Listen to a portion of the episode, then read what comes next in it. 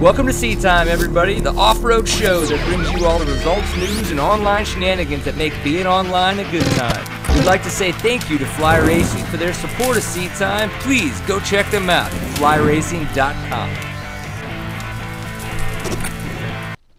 Welcome to Seat Time, everybody. So, episode 113, the brand new year, first episode of 2014.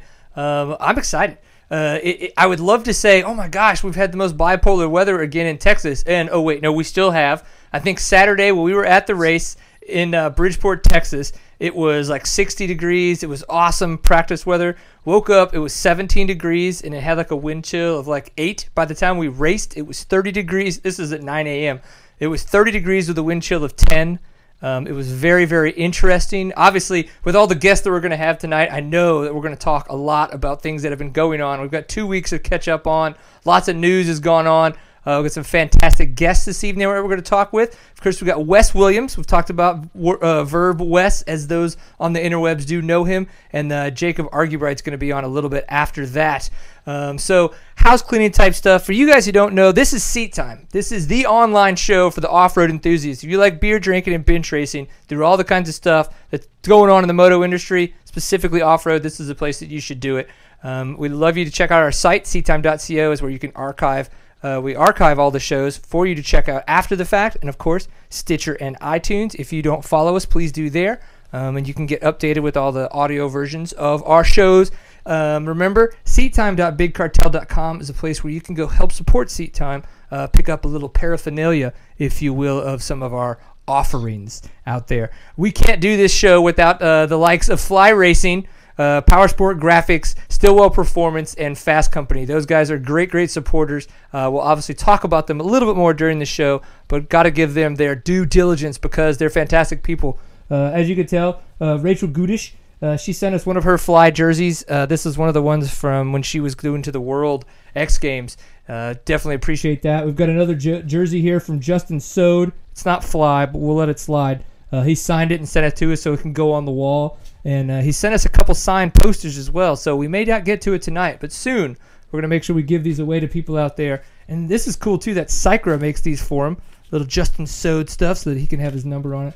We might make sure that some of you guys get those as well. So it's been an interesting start to the beginning of the year. We've already got technical difficulties out the ass. We thought we left them behind in 2013. We did not.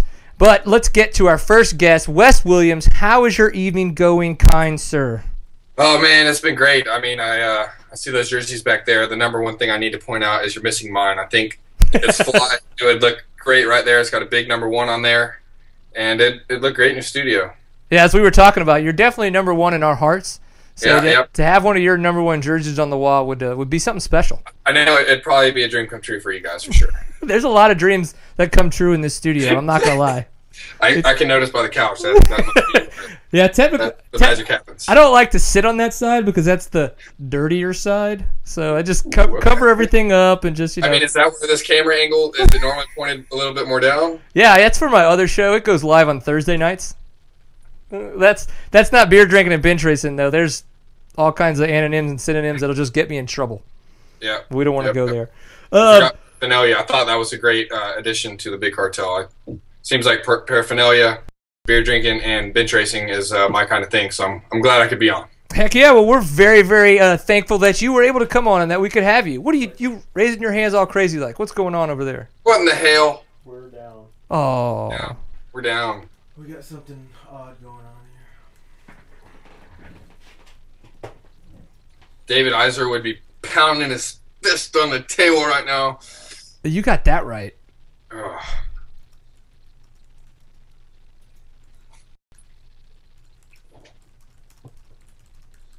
Is he? Uh, we're live again. Let, us try it again. All right. So apparently everything says that we're going again. So we're just gonna see what happens. So we've got uh, Wes Williams here. Wes, we're thankful that you're on. It's gonna be a great show. I, I just want to know what have you been up to? We've had two weeks off. We've done all kinds of fun stuff. What were your holidays like? Um, well, let's see. I, I pretty much just film all the time, so it uh, I, don't, I don't even know. We we did actually celebrate New Year's in fine fashion here in San Clemente, California in nice warm weather. Even back east, uh, where I'm from, it got crazy cold, and I think today it was seven degrees. So I'm very thankful to be here. I went to the beach three times today, and uh, yeah, it's been good. You suck. you suck. So you, were you like at the beach filming, or were you at the, like at the beach in the No. water? No, I, I well, see the thing is I hate cold water, so I haven't quite mustered the courage to get in the water yet. I just go usually with a nice warm coffee cup with the sun beating down like early in the morning, just get the brainwaves flowing a little bit. So uh, yeah, but I, I haven't gotten in yet. I think I've, I've been in California for like six years, and I've literally gotten in the water once. It's that cold. So you're you're not a surfer. is Well, what you're saying. not, not yet, not yet. I'm actually working on it. Next time you talk to me, I'll yeah, I'm gonna make I'm gonna make it happen. Six more years from now, you're, Yes. it's gonna happen. But uh, no, uh, what's been funny is uh, this is my layer here at our at our house that I usually have on headphones and sit here and get my little zone. So I've actually been doing a lot of video editing over the past couple of weeks uh, since Christmas, since it's kind of been slow and everybody's been getting ready for Supercross. So it's been Yeah. a nice time to get in my zone and uh, pump out some videos. Absolutely. Well, we've had all kinds of crazy news that has come out. Um, I think some of the bigger um, news in the off-road world of things was the the they officially announced the Husky off-road team. Uh, we got to see a lot of good things from those guys already, with Jacob Argubright already kind of winning, uh, you know, the first race for the the new North America Husky team. Um, being that you're over kind of over there on the West Coast, what do you think about the whole KTM Husky deal? Is it, you know, I mean, just are you excited about it? What, what's your thoughts? Yeah, you know what? As far as KTM goes, I think it's uh, it's really cool that they, they took over the brand. I mean, uh, KTM's such a reputable bike now that I, I feel like their influence on the Husky is going to make it just yet another outlet for people to buy um, a, a really nice bike. So um, I, I think it's a great move on their part. I mean, KTM is core to the bone now, and I think it shows across Europe off road and now in motocross and supercross, even the amateur ranks. I mean, they're making that big push and. Uh, that just gives them another outlet to, to keep doing their thing and, and be just one hell of a badass brand. Yeah, it's interesting too that they're kind of saying that they want Husky or Husky will be kind of their Lexus, um, you know, their, Yeah. their premium brand. That blows my mind. Um, that that somebody is that uh, they feel that their brand is that stable um, Mhm. in, in the moto world that they can essentially feel like they can have a premium brand to that motorcycle. That's that's It- it's interesting. You know what amazes me is uh, just the the mindset of KTM. Ten years ago, people weren't really that into it. Now it's like the bike to have. So, I mean, it's cool. I, I bet they're saying now, hey, let's take another another brand that's not quite so uh, reputable and, and turn it into something that is Alexis or whatever. I mean, I think anything KTM puts their their, their name behind now will, will be able to do that. I mean, uh, but I think they're amazing bikes, and uh, man, they have vision. I've, I've been in their offices quite a few times to talk about marketing, video, this, that, or the other, and I, I love their vision personally, and uh, I, I can't see what they do. Can't wait to see what they do with it. Yeah, you could tell. I- one of the reasons that KTM, it's not just great bikes, but they have great marketing. They have people that help direct the brand and really make sure that anything that goes out of the doors that has the KTM stamp on it and now the Husky stamp is making sure that it's driving people towards what they want the brand to be seen as. Um, and it shows. And that's why they're so successful when, you know, you, you could tell that the Japanese manufacturers don't do that. They just don't get that. Um, so for whatever, for whatever that's worth. I might work in the ad industry. I might know a little bit. Yeah, um, I don't know. yeah, no comment. Yep. well, um, when was the last time you got to ride?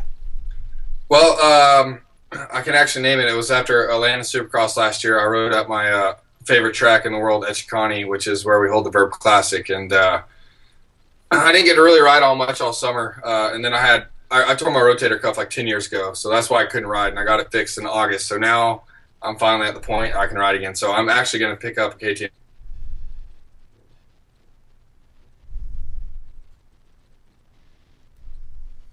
Of course, as we talk about technical difficulties, our Skype connection starts to shit the bed a little bit. So it's interesting that they're talking about the Verb Classic because of the fact that I've always wanted to go to that. I thought it'd be really interesting to go out there and ride with those guys. But I- as you know, I am not a motocross guy, and so it would be horrible if I showed up. Oh yeah, can we now? It would be horrible if Whoa. I showed up at a motocross race.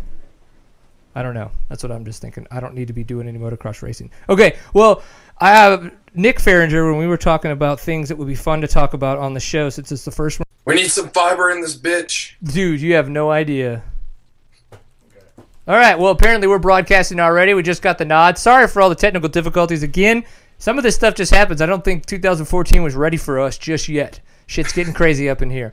Um, so he's talking about last time that he got to go ride. It was fun because I got to go ride this past weekend. Um, I got to test out the new Fly Racing windproof jersey, which is the bomb. I got to test out the new title gloves, which work to actually keep my fingers um, warm, which is a tough sell. And then, of course, I got the whole shot and I won my race. So Whoa. it was a good That's weekend. news. That's big news. What class are we talking here? Okay, so because of the fact that I was filming the long program, which is where the pros race, typically I would race in like the 30 plus A class, but this Okay. was the short course sportsman class. But the short course sportsman class is all the A guys that are on staff that can't race during the A, ra- you know, so it's like, it was actually, even though it's in the short program, it's actually a stacked class uh, for being in the short program. So uh, I was happy to. I, I rode really good. I hadn't felt that good on a bike in a long time, and so for what it's worth, I was really excited about it. And it was balls of the walls, awesome.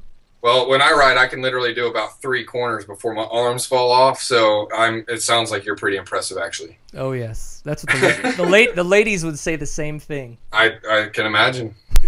Well, uh, I wanted to know a little bit more about this verb source. What can you give a little bit more explanation on what that is? And obviously on Instagram and different things, we get a little bit of a verb. I would from Yeah, the, the you- mouth. uh, Okay, so there, there's a lot of great minds over here at and A lot of times we have different of opinions on where we want to post certain content or do this or that, and our main core group wants to. Well, all of us, all of us want to keep the Verb name extremely elite with prestigious photos and and and just content that makes you want to come back. And there's a place where industry news needs to go, where contest uh, can be shown, you can win things, and all all the stuff that all these crazy, awesome companies um, are trying to publicize. There needs to be a place for that, but it's hard to put that on, say, Verbmoto Instagram, where we want everything to be just that next level look and feel.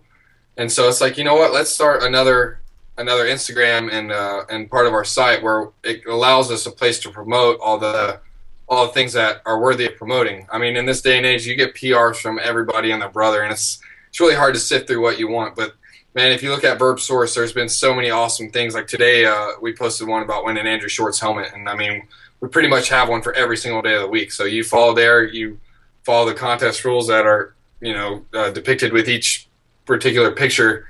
You might walk walk away with a new set of fly gear or Andrew Short helmet or whatever have you that week. So I don't know. It's just a cool outlet for uh, for people to win stuff. Really.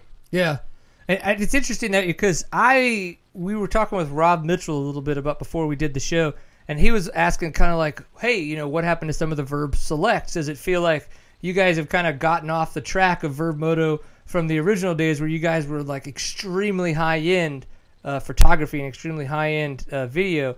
And it sounds like you guys kind of even maybe saw that you might be delving into areas that Verb Moto wasn't really originally supposed to be going down, and so you kind of created this other path for it to kind of make sure that you. It's not that you don't want to talk about it; it's just that Verb Moto is, you know, that brand. It talks about this in this fashion.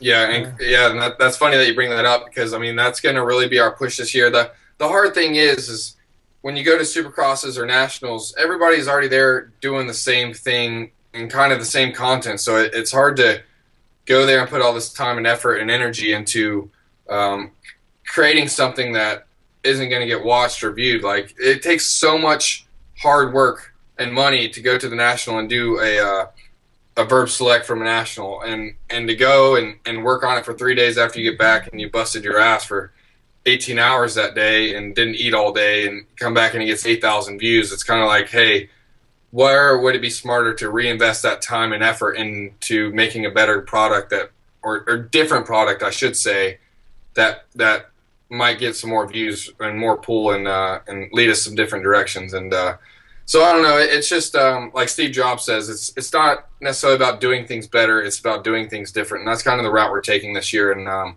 especially in amateur ranks, that's still a place that we're core to, and not very many people really do outside of Loretta's. So this year we're we're investing a lot of time and effort and money into getting back to the roots, going to local races, regional races, Loretta Lynn qualifiers, and uh, and putting a little more emphasis on uh, even all the amateur nationals. So um, it's all about staying true to what we do, and and I mean at the same time we we got to get views, and it's got to make sense for us to do these things. So Right. uh, it's all a balancing act and, and trying to make the right decisions. And it seems every year we might, you know, go down this windy path. And but but for the most part, um, I don't know. I, I, say we stay true to what we do, and uh, we try to do it the best we can. Right. No, and as long as you're, I think being conscious of that in itself is is a, is a foot in the right direction always.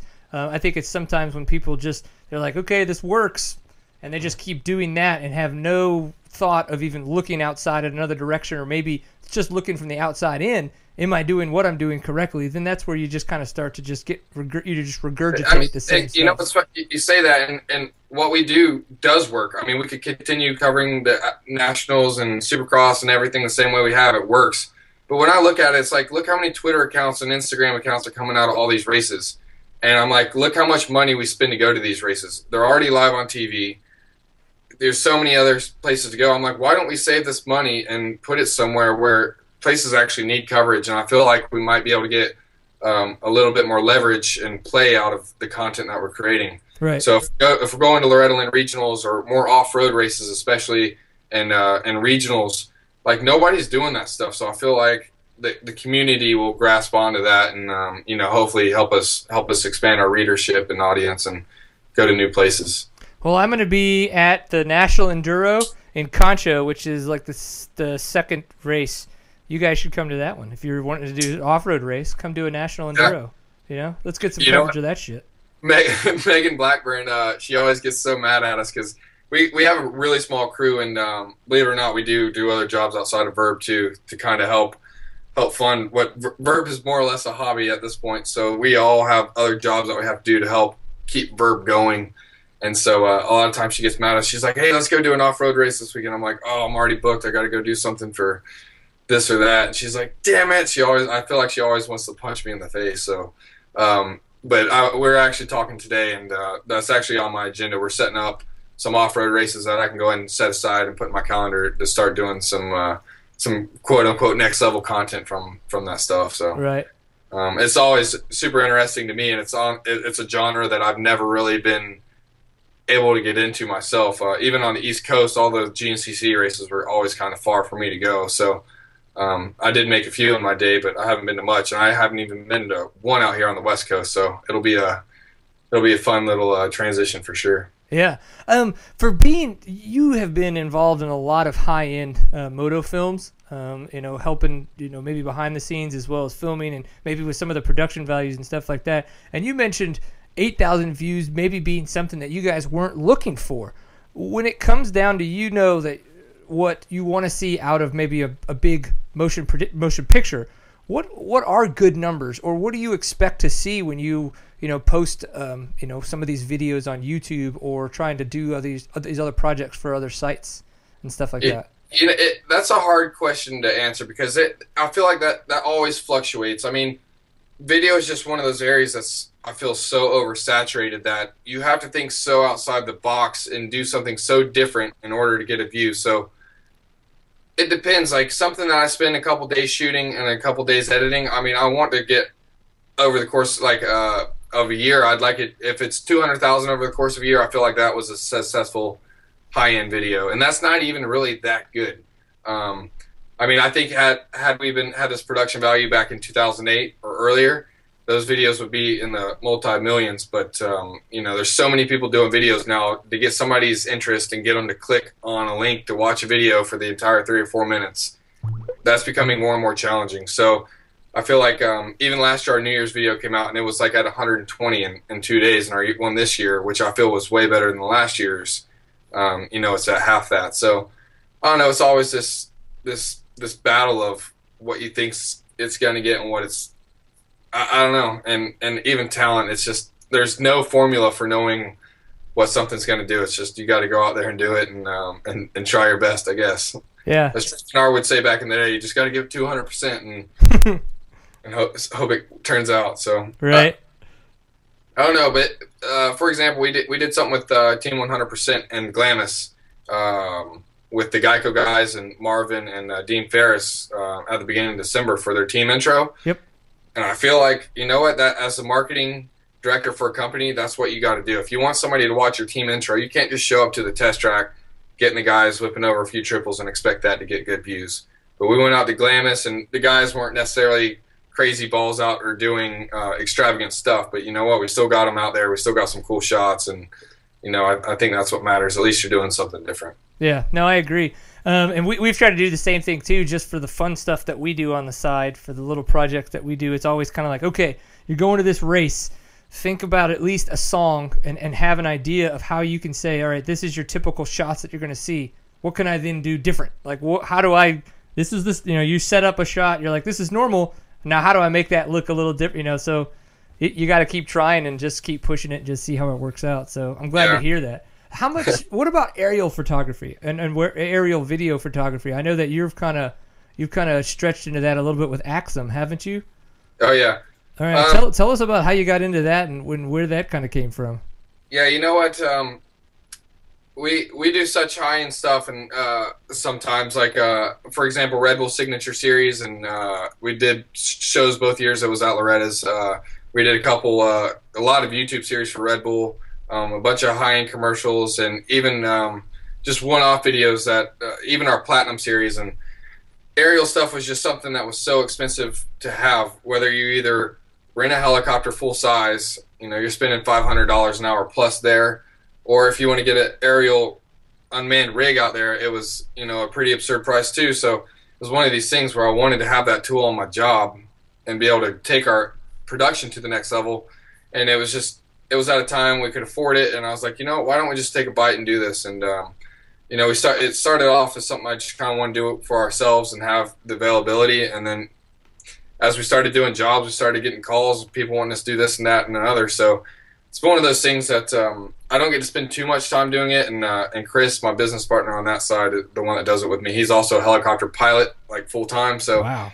um, getting him away from work sometimes is a bit tedious as well. So um, it, it's something that we're I feel like we're really good at, and the equipment we have is still. Um, bar none the best technology out there in the world right now. So you'll see all these phantom little small GoPro helicopters and uh, even ones that haul around 7Ds, but ours is a is a 70 pound rig that flies around the red for for 12 minutes. So there's not very many people in the world doing that. So I still consider our aerial rig quite next level, and uh, we do it when we can. Is it one of the big octocopters like that carries that? Yes. Re- yeah, that's what I figured. Yeah, Yeah. so it's it's eight blades, and uh, yeah, like the batteries on it are like 12 pounds a piece alone, and we have this this gimbal on it called a MoVI that's brushless gimbals, and like no matter the wind or speed, like this thing's just it looks like a Cineflex, which is uh, what they use on a full size helicopter. So it's uh, the technology now is just insanity, honestly. So yeah. um, yeah, instead of buying a house, I decided to buy a RC helicopter. hey man, priorities for sure. um, again, with talking with Rob Mitchell, he had a lot of a lot of interesting questions, and so some of those are kind of what I wanted to touch on. He had a good one. Um, it, it- he mentioned he's like you know Wes and a lot of the guys that uh, that he does business with are trendsetters. Um, and you guys were kind of some of the first ones out there to do a lot of work with the red camera. Um, with that, bringing in a lot of what it's really well known for is is the high quality slow motion uh, Yeah. footage that you can create. Um, and so he was wondering, he's like, he's seen a lot of people finding ways to, to purchase red cameras, um, not even just rent, but to purchase those. And, and in reality, the only production that they're doing is, is web videos. You know, no, granted, yes, they are getting high quality uh, slow motion footage, but do you, I mean, I would imagine that that doesn't seem like a really good use of funds. Like, kind of how do you feel that that trend is, is kind of moving? You know what? I think it's silly. I, I, uh, let me start with web videos. Like, I'll tell you, once you work with the red and the footage that you get, you never want to go back to anything else. So even if it is web video and you're watching it on a tiny tablet or whatever, I can tell you, I can see the, I know the difference. I can look at a 60, I can tell you exactly what something's shot on, and it, 1080p on YouTube, you can tell a difference. Um, is it that big of a difference? Probably not to a normal person, but me, I can look at it, or anybody that does video can look at it and be like, "Damn, that's sick." Um, do I think it's worthy of if you're only doing web videos to go spend forty five thousand dollars to get a camera? Probably not. But um, you know what? Like I do so much other work. I have a few in my arsenal, and for me, I already have them. They're already paid for. It's like, why would I not want to keep my work at that level? Like I feel like it take it helps everything stay that notch above what everybody else is doing, and when everybody else catches up to us, I like to sometimes throw a cog in the wrench and like even this camera here, like it's just a it's just a zoom camera and it's punk rock and I sometimes like I'll start go use this for three months and won't even get out the red. So um, I don't know when I feel like everybody starts doing the same thing, I just start doing something different. So um, Right. You're like, I'm gonna bring out my old Rebel. No, yeah. no, you know what? I've never been much of a fan of the DSLRs. I used them when they first came out because they were so cheap. But oh, I'd, uh, I just, uh, they're horrid. yeah, I, I really would like to get like a or, or be able to maybe rent from borrowed lenses or something like that, like an FS seven hundred. Uh, Yeah. You know, 200 and fr- 240 frames per second. I feel like you can get some decent slow mo with that, and as well, Yeah. it, it, if if that kind of a camera for me feels like it, I could step into what could possibly be one to two years down the road a, a red workflow. yeah, and, lear- and learn. But and not to say not to say that uh, a 7D or 5d is even bad at this point like it, it depends your budget like if you had $7500 go buy an fs700 good on you that's a, i would totally suggest that but i wouldn't tell somebody that's starting to get into it to go buy go spend $7500 to see if they like it or not like you Right. can get a 7d for 1500 bucks or whatever it is plus a little kit lens go see how you do see if you like shooting see if you like editing and if you got a knack for it start stepping into it but um, yeah, I, I don't know. That FS700 is certainly a great camera. Our, our guy Danny Stewart uses one, and uh, and like I said, I, I still use like I got an EX1 up here, AF100, and uh, that's a Sony AX1. So I don't know, just depending on what I'm going to do or what track it is. If I know it's going to be dusty, I'll bring one camera versus another. Like I try Yeah. to keep stuff and dirty stuff, and if I know I'm about to go get ravaged in the sand, might as well ruin something that's already ruined. that's that's typically when I get calls too. Like, hey, let's bring Brian Pierce out tonight because we always know he's a train wreck. Depends on the kind of party you're looking to have. Well, um, what kind of what kind of trend do you see just in general of the industry? Um, and and this may be, I think that this question is kind of a broad spectrum, just for the fact that I kind of am looking for your take on where the industry is now and where you see it going, and maybe how you kind of help, how kind of how you see yourself helping push the industry in in that direction.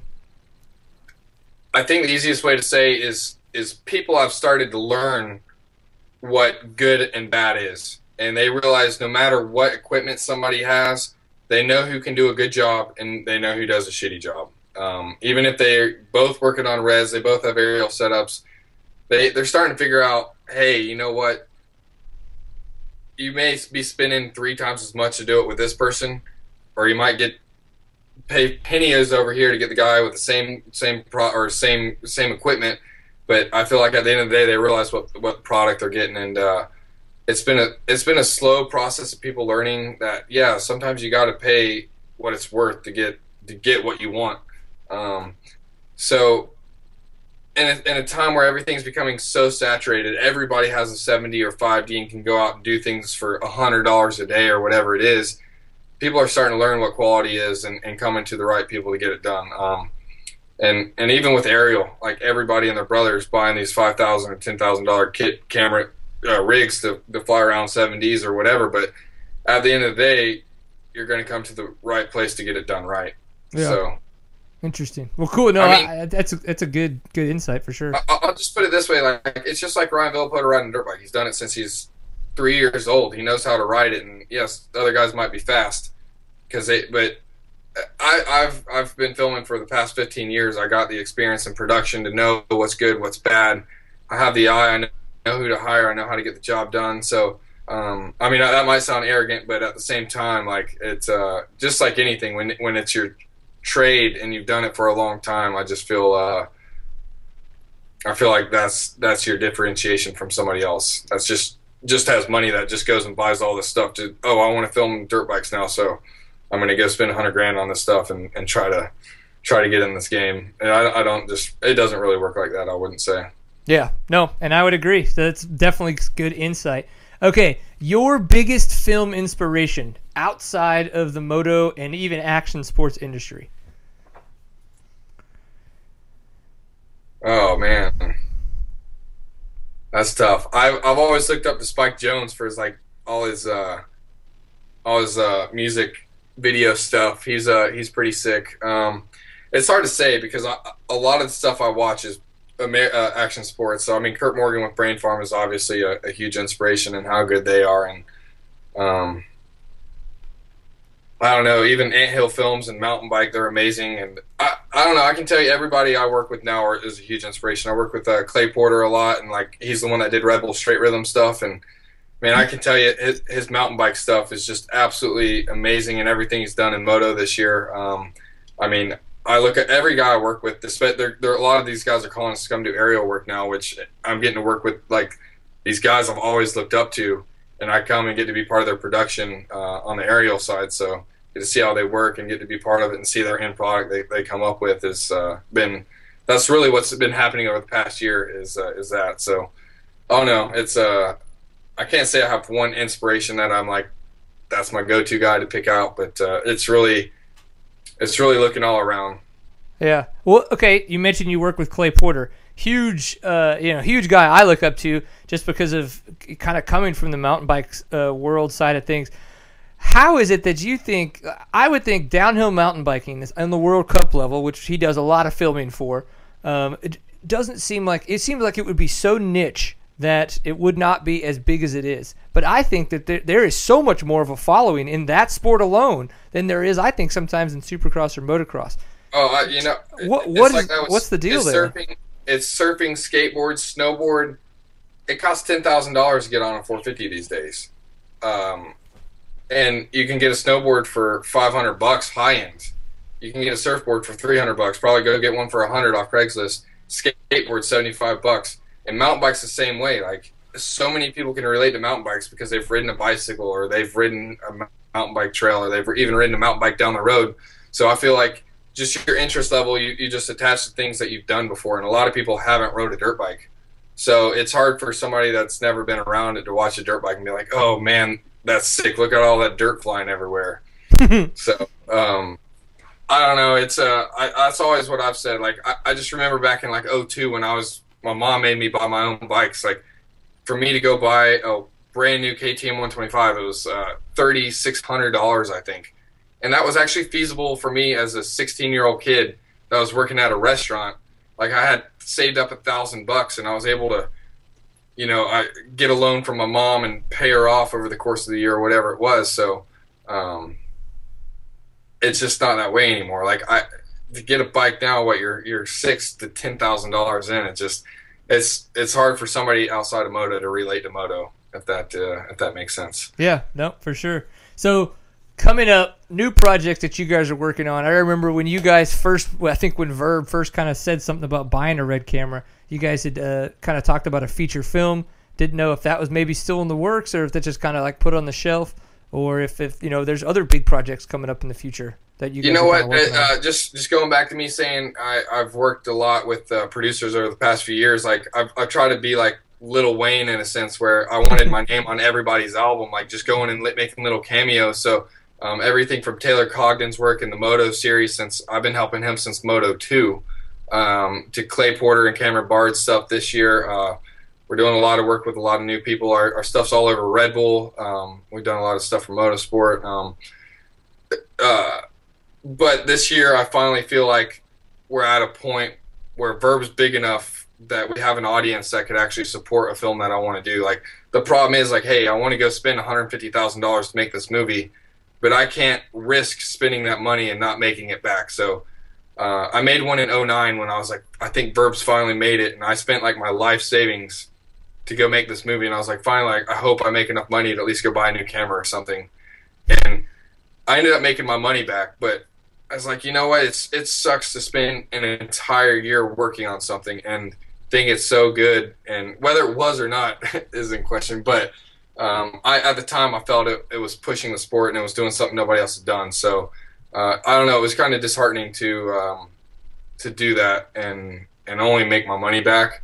It's like man, I worked all year pretty much for nothing. So, um, but going back to now, I feel as Verb's big enough and we got a huge enough audience that um, we can do it a DVD and have people support it to the level it needs to be supported. So I definitely have it on my agenda this year. Uh, we'll probably start shooting in March and uh, get a few segments underneath our belt and see how it, how it's going and uh, and go from there. Bitching, and I know who you're going to come to for all your 3D animation. Hell yeah, you know it. bitchin'. Dig it. Uh, well, cool, man. Well, uh, we obviously loved having you on the show. This has been fantastic. It, it, it, it teaches me a lot about all the crazy stuff that goes on in my mind. We've got guys like Rob Mitchell out there. Um, Yeah. And we all know, like you said, there are a lot of people out there that are going out and buying. You know, I shoot with a T3i Rebel because that's the body that I could buy. But Yeah, then I, absolutely. I buy I buy I a little bit. I don't hate on that at all. I, Yeah. I, I encourage kids to go do that. Like it's it's awesome the amount of emails I get and kids sending me videos and um, I, I I get a ton of emails a week at kids asking for feedback and whenever I have time like I always star them and then like go back and answer them like it, it sometimes funny like it'll be six months later and I'll have like a day where I don't have much to do so I go through all my start emails of these kids and like give them feedback. I'm like, hey, I'm sorry it's six months late, but you know, here's where you could improve, blah blah blah blah blah. So uh, you know, I, I totally support all the up and comers, and if all you got the money to do is buy a T3i, go buy it. I mean, it's a it's a great hobby to get into, and it's sure sure the hell is fun. So go after it. Yeah, I love it. It's been fun, and we got a lot of cool footage uh, from this past weekend's Toro. So we've kind, you've kind of already kind of like said, hey, this is what you guys should do going forward. But it's just you know last bits of advice, and maybe if people don't follow you or where they could find you, uh, kind of maybe uh, throughout the social realm of the world. Yeah, um, Instagram is uh, at VerbWest. If you want, a lot of times I just post behind the scenes stuff at our shoots, so you can see a lot of our helicopter stuff, or even little behind the scenes videos or teasers, or uh, a lot of times just any crazy happenings that are on our shoot. Um, I don't post photos of dogs or babies, so. Um, oh. um, but obviously, everybody check out verbmoto.com and verboffroad.com. Um, we're going to be making a huge push on Verb Off Road this year to really start hammering down that market and, and digging deeper into the off road scene and and uh, and what we're trying to call good times dirt bikes. Like that's what we like to say off road racing is, or even even motocross racing is just hashtag good times dirt bikes. So anything and everything that kind of fits under that genre of of uh, dirt biking, that's what we're going to try to be at. And, uh, off road certainly fits fits there. So we're going to be uh, all over the place this year, and I'm sure you'll see me get my hands dirty at the off road races for sure. Dig it. Well, cool, man. Well, yeah, any off road race you're going to make it to, let me know. Hopefully, I'm making it the same one. We can hi- we can high five it out in the bar, and then uh, we can uh, we can have That's usually that's usually the problem though. Like we can't go to the bar the first night because the next day it's like, oh my god, it's so hot out here and it's dusty. Oh my god. and the problem, the reality is that it's actually 40 degrees. It's just we're so hungover. yes. You know, it's the issues you have to deal with in life when you hit your mid 30s. It's just what I have to do. You know, Yeah, I agree. the next days aren't always so fun, are they? That's okay. I'm not always as good looking, so you know, you just have to figure it out. You got to pick your pick your battles. Well, dude, That's, good hair product in today. I really like. It. it's it's what I do. I, I like what you've done here. So's my wife. She's like, "Hey, what's up?" I just walk in the room and I'm like, "Who wants a mustache ride?" She's like, "Ooh, me, me, me." Well, I'll uh, I'll certainly tune back into your show on Thursday with the camera pointed down a little bit lower, just so I can see that mustache in action. Pants off, dance off. All right, thanks, Wes. Take it easy. Yeah, Enjoy thanks- thanks California for watching. and go get in the water. I guess. Yeah. Later, Later, dude. All right, cool. What a great time with Verb West. Obviously, we did have a little bit of technical difficulties. Nobody enjoys that, but it's part of what it is. So, big thanks to him. Now, what's going on is that Fly Racing. Those guys are huge, huge supporters of Seat Time. I definitely want to give them uh, a big shout out because not only did I get one of their cool new uh, 2014 shirts, the Moto Heart, which I love. Definitely one of my new favorite T-shirts. Um, this past weekend, I got a chance to test out their new windproof jersey. I had talked about it in some of the later shows before we uh, went to break. But what was so great about this jersey is the fact that uh, is that it is completely windproof in the front and in the arms. So what the way it works is it's just a really thin. I wouldn't say plastic, but the material is very is much thicker than any kind of cotton, and it doesn't breathe in the front. But in the back, it's extremely breathable. So it was 30 degrees with a wind chill of 10. And with that going on, I had that windproof jersey, the Fly Racing windproof jersey on, and the Fly Racing long sleeve base layer on and I was actually sweating. I did have the title gloves on, uh, which were fantastic. I was wearing my big uh, elephant ears on my hand guards because I have little little uh, less than man hands, if you will. Uh, you could throw in dirty words as you will, But uh, I definitely recommend anyone who is winter riding or riding in snow or just tired of wearing big bulky jackets to go check out flyracing.com. Go to their jersey sections and they have the windproof jerseys there. They are absolutely fantastic. Um, definitely recommend those. They are. I give it a five out of five. Five out of five. It is a great product. So go go take them out, and we definitely uh, say thank you very much to Fly Racing for their support of Seat Time. So we have our second guest on this evening, um, and if we go to him right now, it's actually his dog. Oh, that's so cute, Mr. Argubright. How is your evening going, dude? It is great. How is yours going so far? Man, great. We just got off uh, with Wes talking to him about all the good stuff that's been going on with Verb. It's been interesting to hear a little bit more how he got into things, uh, with doing what he's been doing, and kind of where Verb started and all that kinds of jazz. So that was that was a good a good conversation. Did you get to have dinner this evening, or did you hold out for for the show? I'm holding out. I'm I'm I'm thinking I'm gonna go to like McDonald's after something. That's I'm that's so healthy. It is. It's a it's a racer's diet. Yes, is that is that prescribed by Team Husky? It is. No, it, it's really not. I'm kidding. good, good, because that would suck, man. Oh my gosh. So I got two congratulations. One, well, I kind of have like a happy birthday because you're 23 now, so that's awesome. Um, Yeah. 23. I can't believe I'm 11 years older than you. Uh, yeah, and I'm balding. If I had a really bad haircut, but I am balding. I don't know. I mean, you're just Uh, you're, you're just looking for bad things at this point. Yeah. And then uh, congratulations on your win. So I mean Thank you. that's that's not just your first win of 2014, but that's North America Huskies' first 2000 win of 14 of you know like ever really because it's been a Yeah. long time since they've had an off-road team. Exactly, and it's my first uh, hare scrambles win, which is nice. Nice. So how many hare scrambles in that format have you done before? One, I did Big Sky in 2012, and then this race. Okay, so that was. Are you used to the? Now I have never done a hare and hound, and it looks like when they say go, you guys are bonsaiing it the whole time. So Yeah. does, is it that much different when you're doing this two and a half hours just straight racing um, for that uh, for that hare scramble? Yeah, it gets it gets a little boring because you're doing. It was like a 5.7 mile loop, so we were. I mean, you pin it, but after a while, like you know the line, so it gets a little little boring. But and another aspect, it's tough. I mean, the races I do are like three hours, so that was that's in my time range. But that was definitely it was a hard race. It was it was hard. Uh, tell us a little bit about, about the terrain. I don't think that the the West Coast Hare Scramble series, uh, or the East Coast for that matter, has has gotten a lot of attention lately. Um, but it looks like already that they're trying to put out a lot more press about these races, which I'm gr- grateful for. So tell us a little bit about the series, the organization, how things were run, and then of course, um, you know, the actual terrain and course itself. Yeah, um, they should definitely get a lot more press. They have, you know, I've heard they have good races. Um, I've actually helped put on one, so that was cool. Um, you know, the race we showed up Friday. They had the track, the moto track we ran open to practice, so we did a little testing then. Um, then Saturday they had one race, which was like the Sea Riders before us, and then we were at one o'clock for two and a half hours. Nice. And then, yeah, so the course. The course was a um, little bit of moto, a little bit of hillside turns, and then we had this one really, really long sand wash we did. That was most of the course. Um, then we did some enduro cross and then some single track. That sounds like a lot of a good varied varied course. Um, yeah, no, it was good. I definitely I like the the this um the sand washes. Uh, yeah. Yeah, it was because it's my first race on the bike, so I just I felt most comfortable in there, and that's where I made all my passes. Yeah. Man, I, the sand washes in Texas. When you ride West Texas Enduros, and uh, if anybody's coming to race Concho or has raced Concho, I'm talking a little bit more northwest of those, like uh, some of the like the old Lone Star Nationals and things like that. They have Yeah. some sand washes out there, dude. They suck so bad.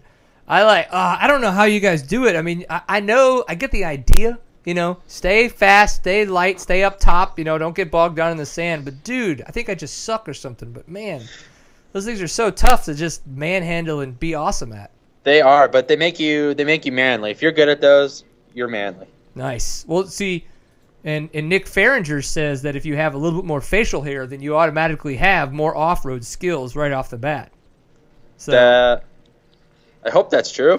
I mean, I'm just saying. I don't know. I'm like Nick. You don't have much facial hair, They- so what are you saying That- about yourself? Yeah, then you should have a lot. I know. I know. Too bad I suck, right?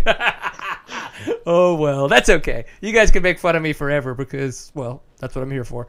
Yeah. But um, so besides uh, you know, awesome congratulations on your first win for the West Coast Hare Scrambles Championship. Is this a series that you're going to follow? Yes, uh, I will be doing the whole series. Okay, cool, cool. That's good to know. So now you've obviously you're in the points chase. You're going to see if you can bring it down to the very end at the wire. Um, exactly. What about? Tell us a little bit more about the Husky team. When did you? When did all of this really start for you? That you found out, or you kind of were in works and talks of, of possibly being on this new team. Um, what is it? January. Um, probably when we were serious about it around August. Wow, And- that that long ago. That's awesome. Yeah, so it was a really long waiting game, um, big secret, but we didn't. I actually didn't sign anything till December, and that's when it really got serious. Um, and then it just went from there. Man, and back then in August, was it? Were there other members that maybe aren't on the team now that were being talked about in the works? Um, not that I know of. I knew. I just was um, just talking to Andy about just just me. I didn't ask about anything else. Um, and like I didn't even know I was gonna get. We talked about it, but like we waited for so long that oh hey Moto that uh, that at times I, I just didn't think it was gonna happen. But you know I just kept waiting and it pulled through. So I'm I'm really excited. Yeah, I'm super stoked on it. So tell us about the launch that you guys had, where you guys were out there, Cole Kirkpatrick's taking pictures, or doing video, and Cudby's doing pictures and stuff like that. How was that for you? Because I would imagine now that this is your first factory team to be a part of, that that was a whole new experience for you. Yeah, that was that was a fun day. Um, we uh, got on the bike and started doing photos, and we actually got in trouble at Glen Helen. We uh, we found this little jump me and Mike made, and we were jumping out of bounds. And when, as we were jumping out of bounds, ripping up the trail, uh, this ranger comes along and it's like, it's like, who's in charge here? And he uh, he got all pissed off at us, and we uh, the husky riders all jetted on our bikes because we didn't know what was going to happen Right. but thank, thankfully, Christy from KTM took care of it. No one got a ticket. We were all good. nice. so you, you- in those situations, you got along with everybody because do you you don't get a chance to see some of those East Coast guys that often, do you? No, I, I had never met um, DeLong. I had met Bob at once, and actually, they were really cool. I hope they do well. Um, I offered, you know, if they ever want to come out, they're still more than welcome, and I hope they do. I hope they come do some riding because I would like to go back east and do maybe one or two GNCCs if Yeah. possible. That would be really cool to see that. Um, we got some kind of conversations earlier when we were talking with Zach Huberty. I was going back and forth with him, and one of his interesting questions is he was wondering what the setup is going to look like, and if you know kind of how the West Coast Husky setup is going to look, maybe versus the East Coast setup. So, you know, is there a semi that's going to be going around for the Husky team? Are you kind of in like a Husky Sprinter? Are you in uh, your own personal box van? Like, wh- what does your setup work like, and do you know of you know, kind of how the other setups look. Um, I know there are two box fans. One is actually leaving soon to go to the East Coast, and the other one will stay here. And so I will me, me and Mike will be pitting out of the East Coast, and DeLong and Bobbitt will be pitting out of the Sprinter in the uh, East Coast. Did I say East Coast? Yes, West but that yeah we do yeah, you're Yeah, west Yeah, yeah, yeah. cool okay um and then and, and you're going to be doing obviously the AMA West Hare and Hound um is it Endurocross and Hare and Hound on top of that? Uh, okay, so I'll be doing the Hare Scrambles, Hare and Hounds, King of the Motos, TKO, and some select Endurocross. okay select Endurocross. So it, wh- when it maybe when it doesn't conflict with some of the other races that you're going to be doing. Yeah, and it, it I mean I wish I could do endurocross, but there's just too many conflicting and the problem is there's two or three conflicting and hound and hare scrambles, so we're Right. gonna have to figure out what we do then. yeah for sure um, and you said TKO so have you done that I don't think you've made it out east for that before have you No no, it's on my bucket list. I really want to do it. okay and then I said but you've done King of the Motos before Yes. Okay, so from what you have experienced in King of the Motos, which is, you know, kind of an American hard enduro, but you've seen in the past three years what they've done at TKO. How are you going to prepare for the differences? Because there are plenty.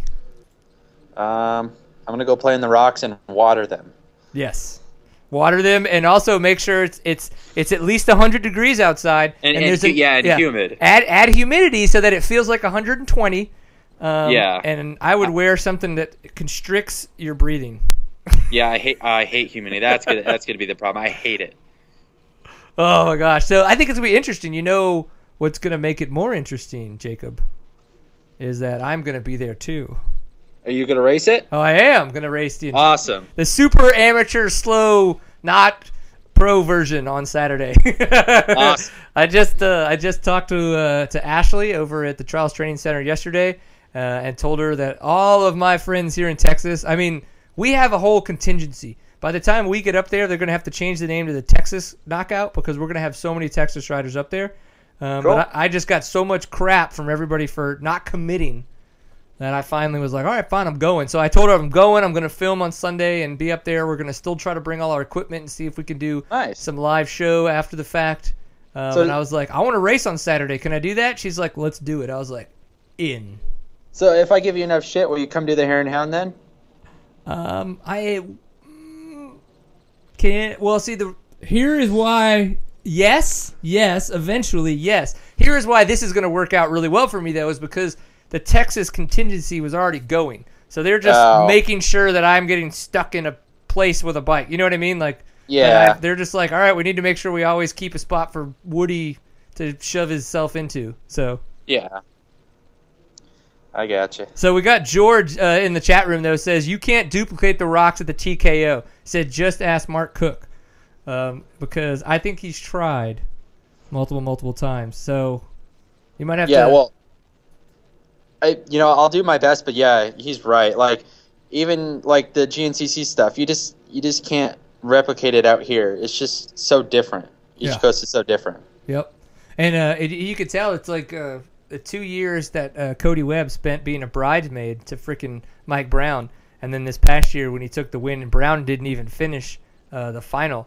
Obviously something was going crazy, but Cody it just it just took him a while, but he figured it out. And he said when when he was on the show after the fact, he said a lot of it had to do with suspension. Um, that they just really dialed in the suspension a lot. So Really? yeah. So in that case, do you, are you going to have your own personal mechanic on the West Coast that's going to work specifically with you, or how does how is that going to come about? Yes, we don't know what we're doing yet. We're still in the process. So you're taking But, applications. If Yes, anybody out there wants to possibly work on Jacob Argubright's bike, Yeah, you better you better get your application in. yeah, he's got a lot coming in, ladies and gentlemen. You really got to push hard for this one. I Yeah. like it. No, um, so then what about suspension? Do you know what then you're going to be doing for that? Um, yeah, as of now, we are with WP, and we're going to be dealing with, I think his name is Bart, and he's on the East Coast. Oh yeah, Bart Hayes. Yes. Yeah. Okay. Yeah, we yeah we're going to be working with him. Did you know that uh, Powersport Graphics is his other company is also a sponsor of Seat Time? Yes, and I think they may be the graphic sponsor. Yep, they are. You There can go. even get a discount code with uh, Powersport Graphics, which is ridepg.com. The discount code is Seat Time, so S E A T T I M E. Save yourself ten percent off of any order. So as you can Really tell, nice. we we don't even need to talk about the product that much. The Husky team, the brand new off-road Husky team that they're putting out, partnered with Powersport Graphics and WP to be their part. I mean, hello. Obviously, it's a great product. You need to go check them out at ridepg.com. When Yes, you do. order anything, use the discount code CTime, or if you call and talk to them, just be like, man, the guys at CTime talk you up. I want to see some of this great product on my bike. Cool. They even have seat time graphics for your bike. If you're like, man, I want a seat time bike, mm, they have that. You can do it. You can do it. So that was an easy way to say thank you very much for your support, Ride PG and Powersport Graphics and Bart Hayes. You guys are awesome. Thank you. So I'm glad you brought that up, Mr. Argubright. You're welcome. Best tie-in ever. So are you going to call him and be like, hey, this is Jacob Argubright. I'd like to use my seat time discount code. Yeah, that's right. And be like, uh, maybe I'll get fifteen percent. Yeah, hey, we might step it up a notch. I think uh, I think what we should do is we should talk to uh, Bart and see if we could slip in a seat time logo on your uh, on your Husky, like whenever they slap some graphics on it. I think I think they are on it. Oh, they need to be. Yeah, yeah, they need to be. Shh, shh. If they're not, they should be, right? Yeah, yeah. Dig it. Well, um, TC 450. So you're on the Moto 450 bike. Now there is Yes. no TE 450. Had- Yes, did you're right. they did they give you guys any kind of leeway to why that is? Why there's no Why uh, there's like yeah, why there's no Husky 450 enduro version? I'm sorry, you cut out what? Yes, like why there is no Husky enduro 450. Uh, I do not know why. Okay. I have a feeling that it's because of the fact of KTM 450 sales. The 350 sales have been so good that the KTM 450 XC sales haven't been that good, and so they didn't want to brand one of the Huskies uh, to then be a competition to a bike that doesn't sell all that great. Just because, They're- not that it's not a good bike. They're, they're they're scared. Even though even though KTM owns Husky, they're scared that Husky's going to do better. Oh, for sure. And, And I, I already want a Husky. yeah, right. And the Husky team is kicking ass this year and taking names. Yes, uh, already started off first weekend of January. That's right. just getting it going. I dig it. Well, um, okay, so semi at the races, own your own mechanic, West Coast. So do you know then? So there's going to be a sprinter van at what it sounds like on the East Coast as well for the GNCC series and uh, some of the other stuff that they're going to be at. Yes. The Husky team. Okay, so we uh, that's what was one thing we were wondering. It's like obviously KTM is the semi. We know that this team, I guess, isn't as big um, as the KTM team, but you know, you guys deserve just as much respect and all that kinds of stuff. So it's kind of like, well, what, how does all of that play out? So sprinter vans. Okay, that'll work. That'll work. Um, were you able to keep any of your old sponsors, or was it more of a package deal like it seems to be with KTM? Uh, it's more of a package deal, but I still have I have like one at least three or four sponsors that I'm still sticking with. What about your bars? Oh no. What do you want to know? You, you're what? What were you forced to run other people's bars? Yes, You were forced to run other bars. and and they're not that bad. They're just not as good. They are just as good. So, don't kill me, Cole. I saw him over Christmas, and he gave me so much crap. Oh, I bet, man. I bet you should have. When I was, I was. I don't remember what I was doing, but I was looking you up. Uh, you know, going through what I typically do, getting ready for it, and I was looking at all the husky pictures, and I was looking, and all of a sudden it just triggered. I looked at the bar pad, and I was like, "Oh my gosh!" And I like, I know. I was like, "It says Pro Taper." Oh my god! But you know So I was what? like, "You can't run Fasst Company flex bars anymore." Maybe not now. Maybe in the future. We'll never know. But they're both great companies. You know, I've ran. I actually used to run Pro Taper before Flex, and now I'm running them again. And I would. I wouldn't if I had to choose a bar besides Flex. I would definitely choose Pro Taper. They are they are a great bar. You're a good professional athlete, and you're doing your sponsors proud. I- I let you try. know. as you should. It's your job now, like officially. Yeah. It is. Yeah, it's official. It's it's been like two weeks, and it's awesome. Fantastic. I love it. Um, well, man, I had some other fun questions, and I just wanted to know what's going on. So, wh- what's next? I think you've got Hare and Hound at the end of January. Is that correct? Yes, January 25th, I have a Hare and Hound, and then the weekend after, in the same desert, I have King of the Motos. Okay, uh, that's coming up early February. Awesome. So Yes. when it comes down to the Hare and Hound, uh, obviously, you know, huge, huge blow to just the whole damn industry about this. What happened with Kurt Caselli. So going forward, 2014 into the Hare and Hound series. Obviously, I think you're going to be a really good contender. You've also got a win over a lot of great names. Um, but besides besides you being up there, who else do you see this year um, really kind of uh, trying to put a mark on the Hare and Hounds? Uh, Ivan Ramirez, he's blazing. Um, Nick Burson, Justin Morrow, and actually, I just confirmed that Ricky Brabec will be doing the Hare and Hound series as well. So they will all be on fire. Well, well it'll be a good uh, uh, series to watch. Wicked. So when it comes down to me coming out and doing a hare and hound, do I need to be out there for a Saturday race or is it a Sunday race? Uh, depends where you go. Some, Okay. Most most of them are Sunday. Some of them are Saturday. Most of them are Saturday. No, most of them are Sundays. Some of them are Saturdays. Oh, some of them are Saturdays. Okay. Well, then what Yeah. I'm going to have to do is I'm going to at least have to look at the schedule and see what's in your Saturdays because I still want to. I still am planning on doing the Baja Rally, so I definitely need to make it out west uh, once before that to do uh, to do some to do some West Coast testing, if you will. Yes, and you're more, more than welcome to stay with us, and I will show you around. You're like, here's a couch, welcome. No, you get a room. Ooh, special treatment. Special dig treat. it, dig it. That's the way to do it. That's the way to do it. Well, dude, um, so you're 23. You've already got your first win. You're on your first factory team. I would say that things are in a pretty darn good place for you right now. What would you you think so? Yes, I would 100% agree. Um, life is good. So, so, so, like in a year, you're gonna like pop the question and get and like ask Meg to get married. Yes, maybe. I love how clammed up people get about asking these fun questions. It's like, Well, oh, I no, mean, it- oh, ah, it- oh. No, it's not that. If I told you yes and she may be watching, then it would, you know, she'd kind of know. Right, right. Yeah, totally don't want to give that away. Cause you, No. not that it's gonna happen tomorrow, Meg. Could. You never know. I know, I know, I don't, I don't know what's going on. I don't know. Oh my gosh! So we got guys in the chat room that are like, "Sweet, we got our Ride PG graphics. Bolton hooked us up. Bolton didn't put a Seat Time logo on their bike. Bolton, suck it, Bolton. What the hell? That guy can't get any respect. Can't get any. Maybe I should respect more people, but whatever. We'll figure it out. Yeah. All right, Jacob. So you're gonna have a new website? Anything so we could talk about you more? You could talk about yourself more. Do I, do I what? Do you gonna have like a big website talking about you being a badass husky rider and all the racing you're doing? No, I just gotta have a Facebook and Instagram. Okay. So Facebook and Instagram. On Instagram, what do we look for? You just Jacob Argubright or what is it?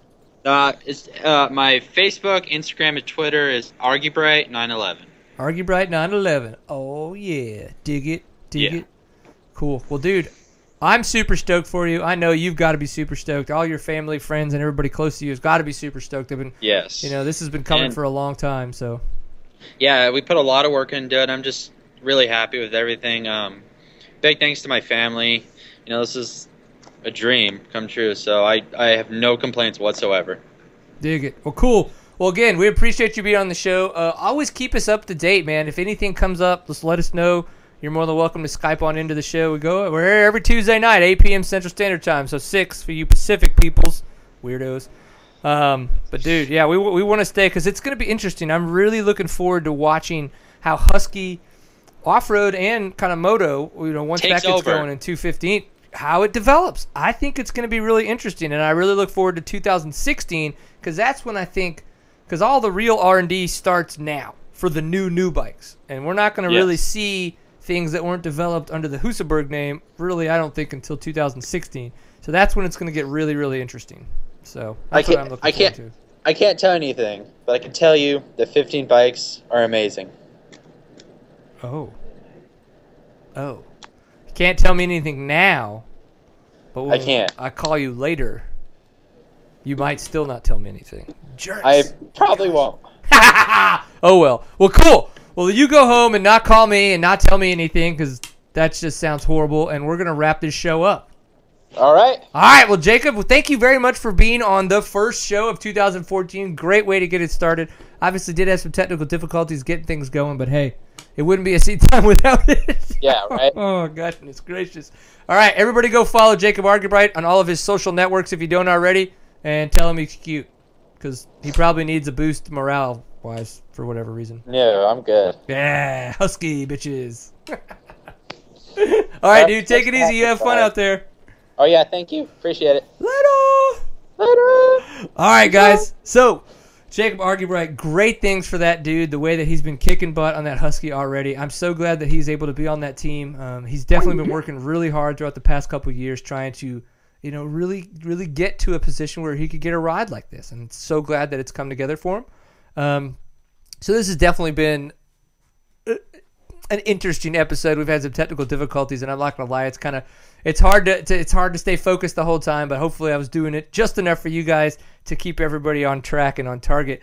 Um, as we were talking about with the Flex Bar, so Fasst Company. For those of you guys who, who haven't checked these out out before, huge supporter of Seat Time. We got to go to the uh, Friends of Fast Ride uh, right before the Vegas Enduro Cross there in Washington, Utah. absolutely amazing. The dudes there, Cole and Chris, uh, that run the joint, are so cool. Jason, Skyler, all those guys there.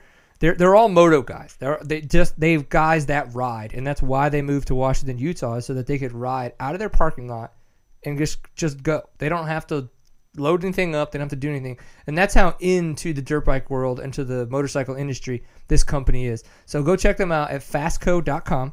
Um, definitely a product that I've been using for the past couple months that I think is phenomenal is definitely the Flex bars.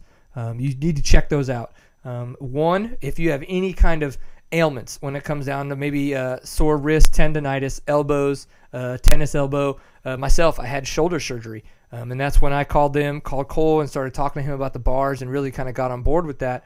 And it's been phenomenal throughout my recovery. It's been great for that. So definitely go check them out. Um, I'm looking forward to my spoke torque wrench coming in, so hopefully I can actually start getting those things tensioned correctly, opposed to screwing it up and doing all kinds of stuff like that. So we'll see. I'm not too sure, but we'll figure it out. So thank you very much, Fasst Company, for your support of Seat Time. Please go check them out at fasstco.com. So as we start to wrap things up, this has been episode 113. It has been a fantastic uh, time talking with uh, Wes Williams um, from Verb Moto and Axiom Collective, and then talking with Jacob Argubright uh, after his first win, 23rd birthday um, and the new Husky ride that he's got going. Super excited for that. For those of you who don't know, this has been Seat Time. If you've made it this long and you have no idea what you're watching, I'm sorry. it's been interesting. Uh, so seattime.co is where you can uh, find out all the information um, about us. We archive all the shows there. Um, if you want to follow us on any of the social networks, we're on Facebook. So facebook.com slash seattime. Uh, Twitter, twitter.com uh, slash seattime underscore CO. Of course, we're on Instagram. Uh, Instagram is just regular old seat time. And then we're on YouTube. It's Seat Time CO is where you can find us there. Um, that way you can subscribe to our channel. Um, whenever we archive these shows, bam, you just get an email. You can sign up for that, and it'll let you know you can watch it that way. If for some reason you're like, ah, you know what, I would rather listen to this in the garage and that kinds of stuff, you can go to Stitcher uh, and iTunes and search for Seat Time. But it is two words. Um, we just found out that there was a lot of people looking for it on iTunes but couldn't find it. Uh, but they were searching for it as one word. Uh, it is two, so seat space time, um, and then it'll come up as seat time, a pint full of awesome, and that's the way that you find this show. So please do it. Um, have fun out there, and it looks like we've got some chat going on in the chat rooms. Oh yeah, they're just going back and forth with each other. They're just having fun. That is a way that you can get more involved in the show if that's the case. If you're watching live and you want to do that, uh, tlk.io slash seat time uh, is the chat room. So that way, next Tuesday you can find us. We will be back next Tuesday, 8 p.m. Central Standard Time for another episode. It'll be episode 114. Uh, we look forward to it. And uh, we look forward to a little less technical difficulties. So I guess we're going to see what's going to happen. So thanks, guys. Seat time. Remember, always enjoy a pint full of awesome. And Eric Kudla, you're the man.